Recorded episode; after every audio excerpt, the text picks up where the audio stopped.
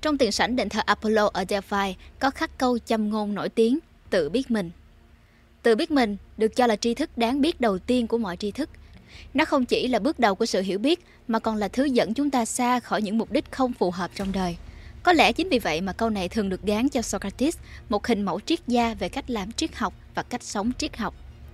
Hẳn chúng ta đều thống nhất rằng con người cần phải được giáo dục, cũng như thống nhất rằng giáo dục nên phát triển mỗi người đi theo đúng tiềm năng của họ để họ vừa được theo đuổi những mục tiêu phù hợp với bản thân để không rơi vào tình trạng con cá học cách trèo cây như câu nói thường gặp vừa có thể đóng góp giá trị tốt đẹp cho xã hội và cuộc sống hạnh phúc là kết quả của những cân bằng này.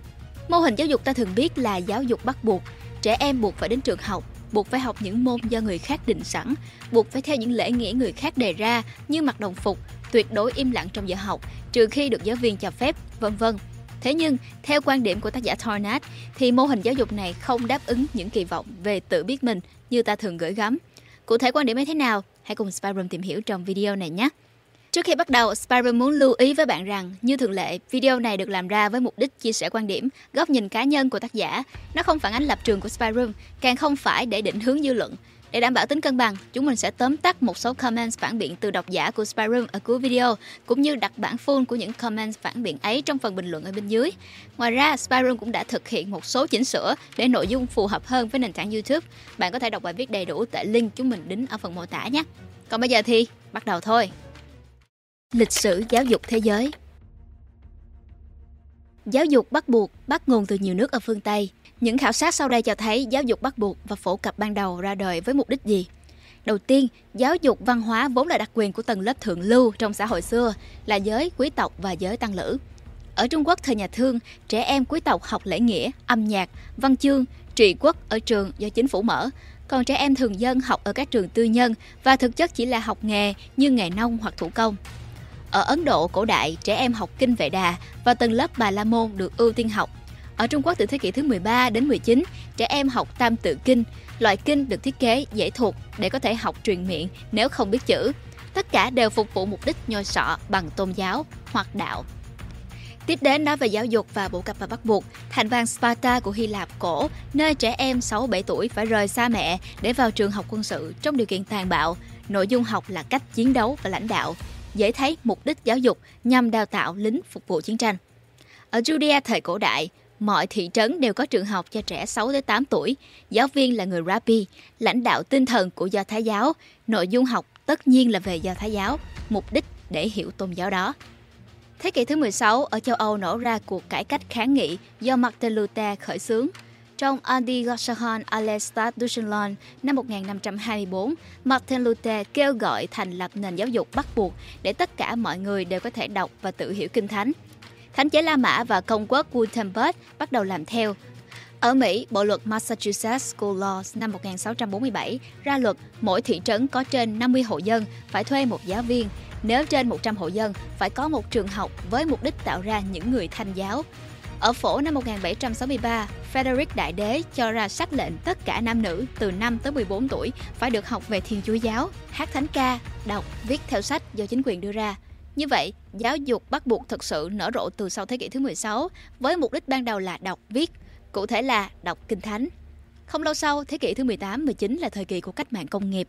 Nếu trước đó giáo dục chỉ dừng lại ở đọc, viết và tôn giáo, thì nay ngành công nghiệp đòi hỏi những nhân công làm việc trong điều kiện tẻ nhạt và lặp lại một cách máy móc. Họ cần có kỷ luật, biết vâng lời, biết đọc viết ở mức tối thiểu. Việc giáo dục cũng theo đó mà hãy càng tẻ nhạt, máy móc, càng mang tính thuần phục thì càng tốt. Nhìn ra thế giới, không khó để thấy nhiều tác gia và tác phẩm ra đời với thái độ phản đối mô hình giáo dục này. Bắt trẻ đồng xanh của J.D. Salinger với thằng nhóc 16 tuổi vừa bị đuổi học Holy Caulfield là phản kháng mạnh mẽ trước những giả tạo và bộ tịch của nền giáo dục và toàn bộ xã hội đối với người trẻ. Nhưng tình yêu của Holden với trẻ thơ, cũng như những cư xử của Holden với động vật, lại ngầm hy vọng vào bản chất tốt đẹp của con người khi không bị xã hội tha hóa.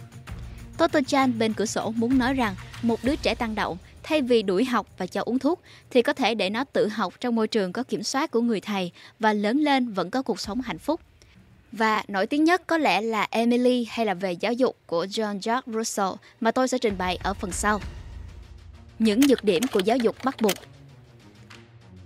những ý tưởng đầu tiên của những bộ óc vĩ đại về giáo dục bắt buộc hoàn toàn không mang mục đích đàn áp người học. Trái lại, nó đầy cao đẹp với mong muốn phổ cập kiến thức cho mọi người, với suy nghĩ rằng con người ai cũng có quyền được học. Cái họ thiếu chỉ là sách vở, thứ đang bị độc quyền bởi giới thượng lưu bấy giờ. Tuy nhiên, khi ý tưởng này được hiện thực hóa, nó vấp phải nhiều vấn đề hiện thực. Đó là giáo dục có thể trở thành công cụ chính trị, hoặc sự khác biệt ở tiềm năng mỗi người, hoặc những bệnh thành tích và những ảo tưởng nó mang lại cho người học và người dạy. Giáo dục bắt buộc trở thành công cụ kiểm soát. Vấn đề đầu tiên là người học không được quyết định cái gì sẽ nạp vào đầu mình và cái gì thì không. Tôi vẫn thường thấy những cuộc tranh luận về những thứ gọi là bản sắc dân tộc. Nhưng bản sắc dân tộc vốn là một thứ tưởng tượng, nó không biết nổi giận để cần người ta trả thù thay, cũng như trò trêu chọc đó không nhắm vào ai. Tại sao cả đám đông phải ồn ào, trong khi có những cá nhân khác thì không? Mặt khác, họ chỉ quanh quẩn nghĩ tới những chuyện trả thù bằng cách kéo nhau chửi rủa người ngoại quốc để họ càng thêm kinh thường hoặc lãnh nhảm vì thấy nhục và giận, chứ họ không nghĩ được rằng có thể phớt lờ bởi chuyện này vô hại. Nhưng phương án phớt lờ tuyệt không xuất hiện trong suy nghĩ của họ, bởi họ được dạy rằng như vậy là đáng nhục, tư tưởng của họ không được tự do, bởi vốn từ đầu họ không được quyết định cái gì sẽ nạp vào đầu mình. Đây chính là hậu quả của những con người không tự biết mình. Họ không xác định rõ bản thân là gì, nên theo đuổi những gì và người khác sẽ xác định giùm họ bằng cách gắn liền bản thân họ với tinh thần dân tộc và những thứ tương tự. Giáo dục bắt buộc làm thui chột khả năng tự học. Các nghiên cứu về nhân học cho thấy trẻ em săn bắn hái lượm hiện đại có khả năng tự học rất mạnh mẽ. Chúng tự học bằng cách bắt chước người lớn, bằng cách thử và sai. Nghiên cứu cũng cho thấy người lớn không cần dạy chúng, nhưng chúng vẫn tự nắm được các kỹ năng săn bắn và vẫn sinh tồn bình thường bằng cách tự học. Nhưng giáo dục bắt buộc vận hành bằng cách bắt người học thụ động nạp vào đầu những kiến thức do người dạy nhồi nhét ít nhất trong 5 năm và thực tế thường là 12 năm. Điều này hình thành ở người học cảm giác ghét học, sợ học thay vì cảm xúc kinh ngạc và vui sướng trước những kiến thức mới mẻ và đặc biệt là tâm lý luôn trong tình trạng nhìn đâu cũng thấy được hoặc bị dạy đời. Được dạy đời ở chỗ họ lười quan sát và tư duy một mình. Đây chính là tự học. Thay vào đó, họ dễ hòa nhập vào đám đông và tự biến bản thân thành nô lệ tìm chủ nô. Những ý kiến của họ là ý kiến về hồ với chủ nô. Và từ đó, họ trở thành đối tượng mà ngôn ngữ thời buổi này gọi là dắt mũi đi như bò. Còn bị dạy đời ở chỗ họ không có khả năng quan sát và chiêm nghiệm một quan điểm trái với định kiến của họ. Thay vào đó, họ có xu hướng mặc định người đưa quan điểm đang suối họ phải làm cái gì đó sau khi tiếp nhận quan điểm. Đây cũng là hậu quả của không tự biết mình. Cạnh đó, những con người này có tính tự tin rất thấp. Bởi người tự tin thì không bao giờ lo mình dễ trở thành con rối đến mức hơi tí cũng lo bản thân đang bị dạy đời và tự trọng thấp đến nỗi nhìn đâu cũng thấy người ta lên mặt dạy mình, dù thực tế không phải. Giáo dục bắt buộc tạo ra những con người thiếu đam mê. Ở nhiều nước, đặc biệt là phương Đông, vẫn tồn tại tư duy môn chính, môn phụ. Những môn năng khiếu như nhạc, họa, thủ công không quan trọng bằng môn chính như toán, văn, ngoại ngữ. Do đó, những đứa trẻ giỏi nhạc họa mà kém toán văn được coi là thấp kém hơn những đứa trẻ ngược lại. Điều này gây ra hai hệ lụy. Thứ nhất là những đứa trẻ có tiềm năng ở những môn phụ không được tự tin phát triển, thậm chí bị định hướng để không được phát triển đam mê của mình. Nó lớn lên với tâm lý bị ức chế khi phải làm lĩnh vực mình không thích. Lĩnh vực mình thích thì không làm được vì không có thời gian lẫn quá trình mài dũa, hay thậm chí không biết mình thích cái gì ngoài những sở thích bản năng. Thứ hai là mọi đứa trẻ đều được định hướng theo hướng học thuật, nhưng trí tuệ mỗi người là khác nhau, chỉ có ảo tưởng là giống nhau. Chuyện được cười này sẽ được giảm nếu mỗi người được học từ nhỏ với đam mê của mình và thôi tự cho mình là chuyên gia của lĩnh vực mình không thích mà chỉ bị nhồi sọ để thích. Một người làm vườn tự tin với kỹ năng trồng trọt của bản thân và tự ý thức khả năng tiếng Việt của mình chỉ ở mức đọc viết tối thiểu, hẳn sẽ không ngông cuồng chửi rủa ông giáo sư ngôn ngữ học trình báo. Đấy là nếu như họ tự biết mình. Như vậy chúng ta đã thấy giáo dục bắt buộc không những đi xa khỏi những kỳ vọng về tự biết mình của chúng ta, mà thậm chí nó còn đi ngược lại những kỳ vọng ấy. Nhưng nếu giáo dục bắt buộc đã nhiều khuyết điểm như vậy, thì tại sao phương Tây vẫn phát triển đến thế? Câu trả lời đơn giản là những vĩ nhân trở thành vĩ đại không nhờ nền giáo dục bắt buộc. Thực vậy, phương Tây phát triển mạnh khoa học kỹ thuật từ rất lâu trước khi giáo dục bắt buộc ra đời và vẫn phát triển sau đó bởi vì những thành quả này đến từ quá trình tự học và môi trường tự do tri thức. Thành bang Athens được mệnh danh là xứ sở của thiên tài, cũng một phần do sở hữu môi trường tự do và đa dạng tri thức. Bản thân những vĩ nhân ở phương Tây cũng mang nhiều mâu thuẫn với nền giáo dục bắt buộc. Lưu ý, giáo dục bắt buộc có nhiều khuyết điểm, không đồng nghĩa rằng không giáo dục thì sẽ tốt hơn. Và do đó, việc hưởng nền giáo dục bắt buộc không tồi tệ hơn tình trạng không được giáo dục gì cả. Thế thì, nền giáo dục như thế nào? Mặc dù việc đề xuất mô hình tốt hơn không phải là điều bắt buộc với một bài viết chỉ ra hạn chế của một mô hình khác, nhưng tôi thiết nghĩ sau khi đưa ra bức tranh ảm đạm thì mình cần đề xuất vài gam màu tươi sáng. Emily hay là về giáo dục là luận văn giáo dục của John Jack Russell, công bố năm 1762. Luận văn gồm 5 quyển này gây chấn động vì tư tưởng tiến bộ đối với thời bấy giờ, mà thậm chí cả ngày nay, khi triết lý giáo dục của ông đặt người học làm trung tâm thay vì người dạy. Russell kịch liệt chống lại nền giáo dục biến con người trở thành công cụ để phục vụ xã hội. Ông cho rằng giáo dục phải là nơi để con người được sống với thiên chân của mình, sống trung thực với bản thân và tự biết mình sâu sắc. Nhưng không có nghĩa rằng Russell ủng hộ sống theo bản năng. Ông đòi hỏi điểm cân bằng giữa sự phát triển tự nhiên và sự thúc đẩy những điểm mạnh trong đứa trẻ.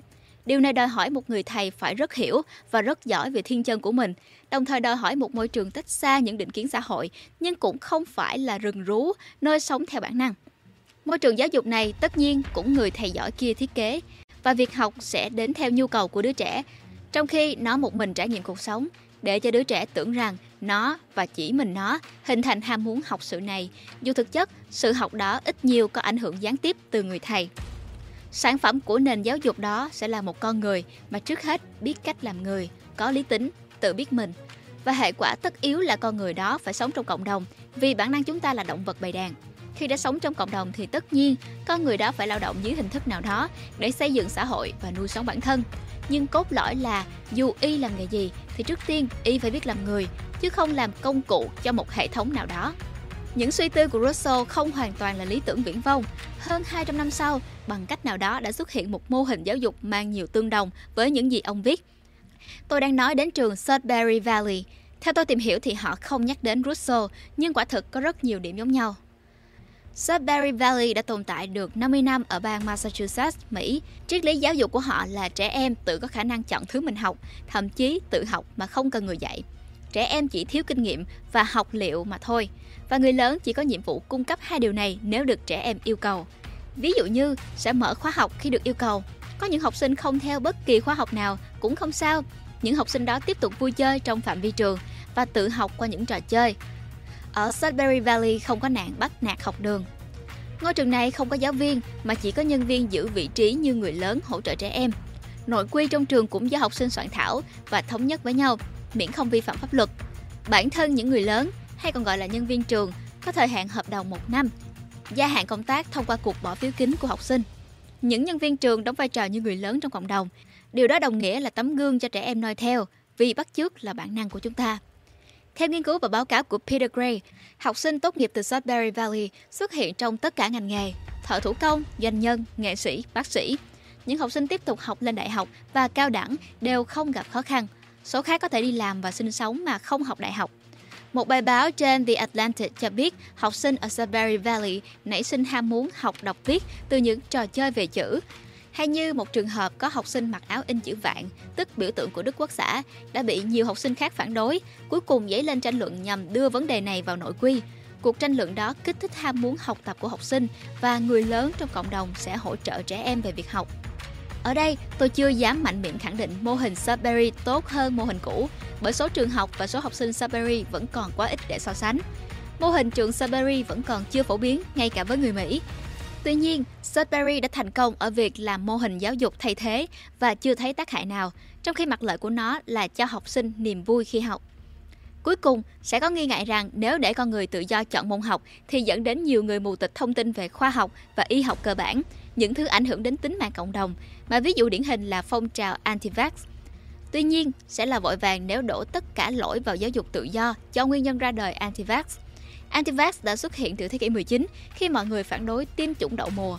Mặt khác, thống kê cho thấy những người antivax mạnh mẽ nhất lại là những người có học, sống ở thành thị, kinh tế từ khá trở lên. Có nghĩa rằng không phải họ antivax vì họ dốt nát, mà họ antivax là vì nghi ngờ giới khoa học và nền y tế. Đây không phải là vấn đề kiến thức, mà là vấn đề đổ vỡ niềm tin vào giới chuyên môn. Từ xưa đến nay, việc thu phục lòng người cho muôn người như một vẫn luôn là bài toán nan giải. Nói thế cũng có nghĩa là chúng ta phải sống chung với những người anti-vax vì suốt cả bài này để cốt cho thấy tầm nhận thức lẫn niềm tin của mỗi người là khác nhau. Việc cố gắng cho tất cả con người cùng nhất loạt tuân theo điều gì đó, dù điều đó là đúng đi nữa, vô hình chung đã đi ngược tinh thần bài này. Nhưng thực tế sẽ không quá bi đát bởi bên cạnh những người anti-vax, chúng ta lại có những nhà khoa học miệt mài tìm ra vaccine. Chính họ mới là người thay đổi thế giới. Và để có những người lỗi lạc thì càng thêm cần một nền giáo dục tự do, nơi người học không bị nhồi nhét lễ nghĩa và kiến thức không phù hợp, mà được tiếp thu kiến thức mình yêu thích trong vui sướng lẫn trong kinh ngạc. Bàn luận xoay quanh về vấn đề này, độc giả Say Something cho rằng không thể tách biệt vấn đề giáo dục bắt buộc hiện nay khỏi bối cảnh lịch sử. Cụ thể là hệ thống này đã được xây dựng trên nền tảng thiếu tài nguyên của quá khứ, vì thế nên không tránh khỏi lỗi thời. Bởi vậy, nên theo độc giả Say Something, điều nên làm là thừa nhận khuyết điểm của hệ thống giáo dục truyền thống để cải thiện đúng hướng, điều chỉnh hệ thống ấy theo hướng cởi mở hơn, hiệu quả hơn, chứ không phải phá bỏ, thay thế hoàn toàn cả một hệ thống ngay lập tức, điều không thể làm được. Đây cũng là góc nhìn mà Spyroom khá ủng hộ. Ngoài ra, phản biện của độc giả Đặng Quang Huy lại đi vào chi tiết nội dung bài viết của tác giả Thornhat như sau. Bạn Huy cho rằng, định kiến xã hội tạo ra môn chính môn phụ trước, giáo dục là ảnh hưởng theo sau. Xã hội quan tâm nhiều hơn đến kinh tế và những thứ vật chất, nên những môn khoa học tự nhiên được ưu ái hơn. Đồng thời, trong bối cảnh đất nước, xã hội cần phát triển kinh tế, cụ thể là cần phát triển khoa học kỹ thuật, thì việc nền giáo dục thiết kế để thiên về khoa học tự nhiên và các môn cần tư duy logic hơn cũng là điều đáng để suy ngẫm. Bên cạnh đó, về luận văn giáo dục của Rousseau, độc giả Đặng Quang Huy cho rằng phong cách giáo dục này phù hợp với giáo dục ở dạng kèm cặp hoặc với số lượng nhỏ hơn để giáo viên có thể thực sự hiểu rõ học sinh và giáo viên cũng phải là những người có kiến thức nền tảng vững chắc, trình độ học vấn không thể thấp hơn so với tiêu chuẩn của giáo dục bắt buộc. Còn bạn, bạn nghĩ sao về những ý kiến trên? Hãy comment ở phía bên dưới cho chúng mình biết nhé. Cảm ơn các bạn đã xem hết video lần này. Hẹn gặp lại các bạn trong những video tiếp theo của Spy Room. Mình là Nguyễn Lê Minh Thi.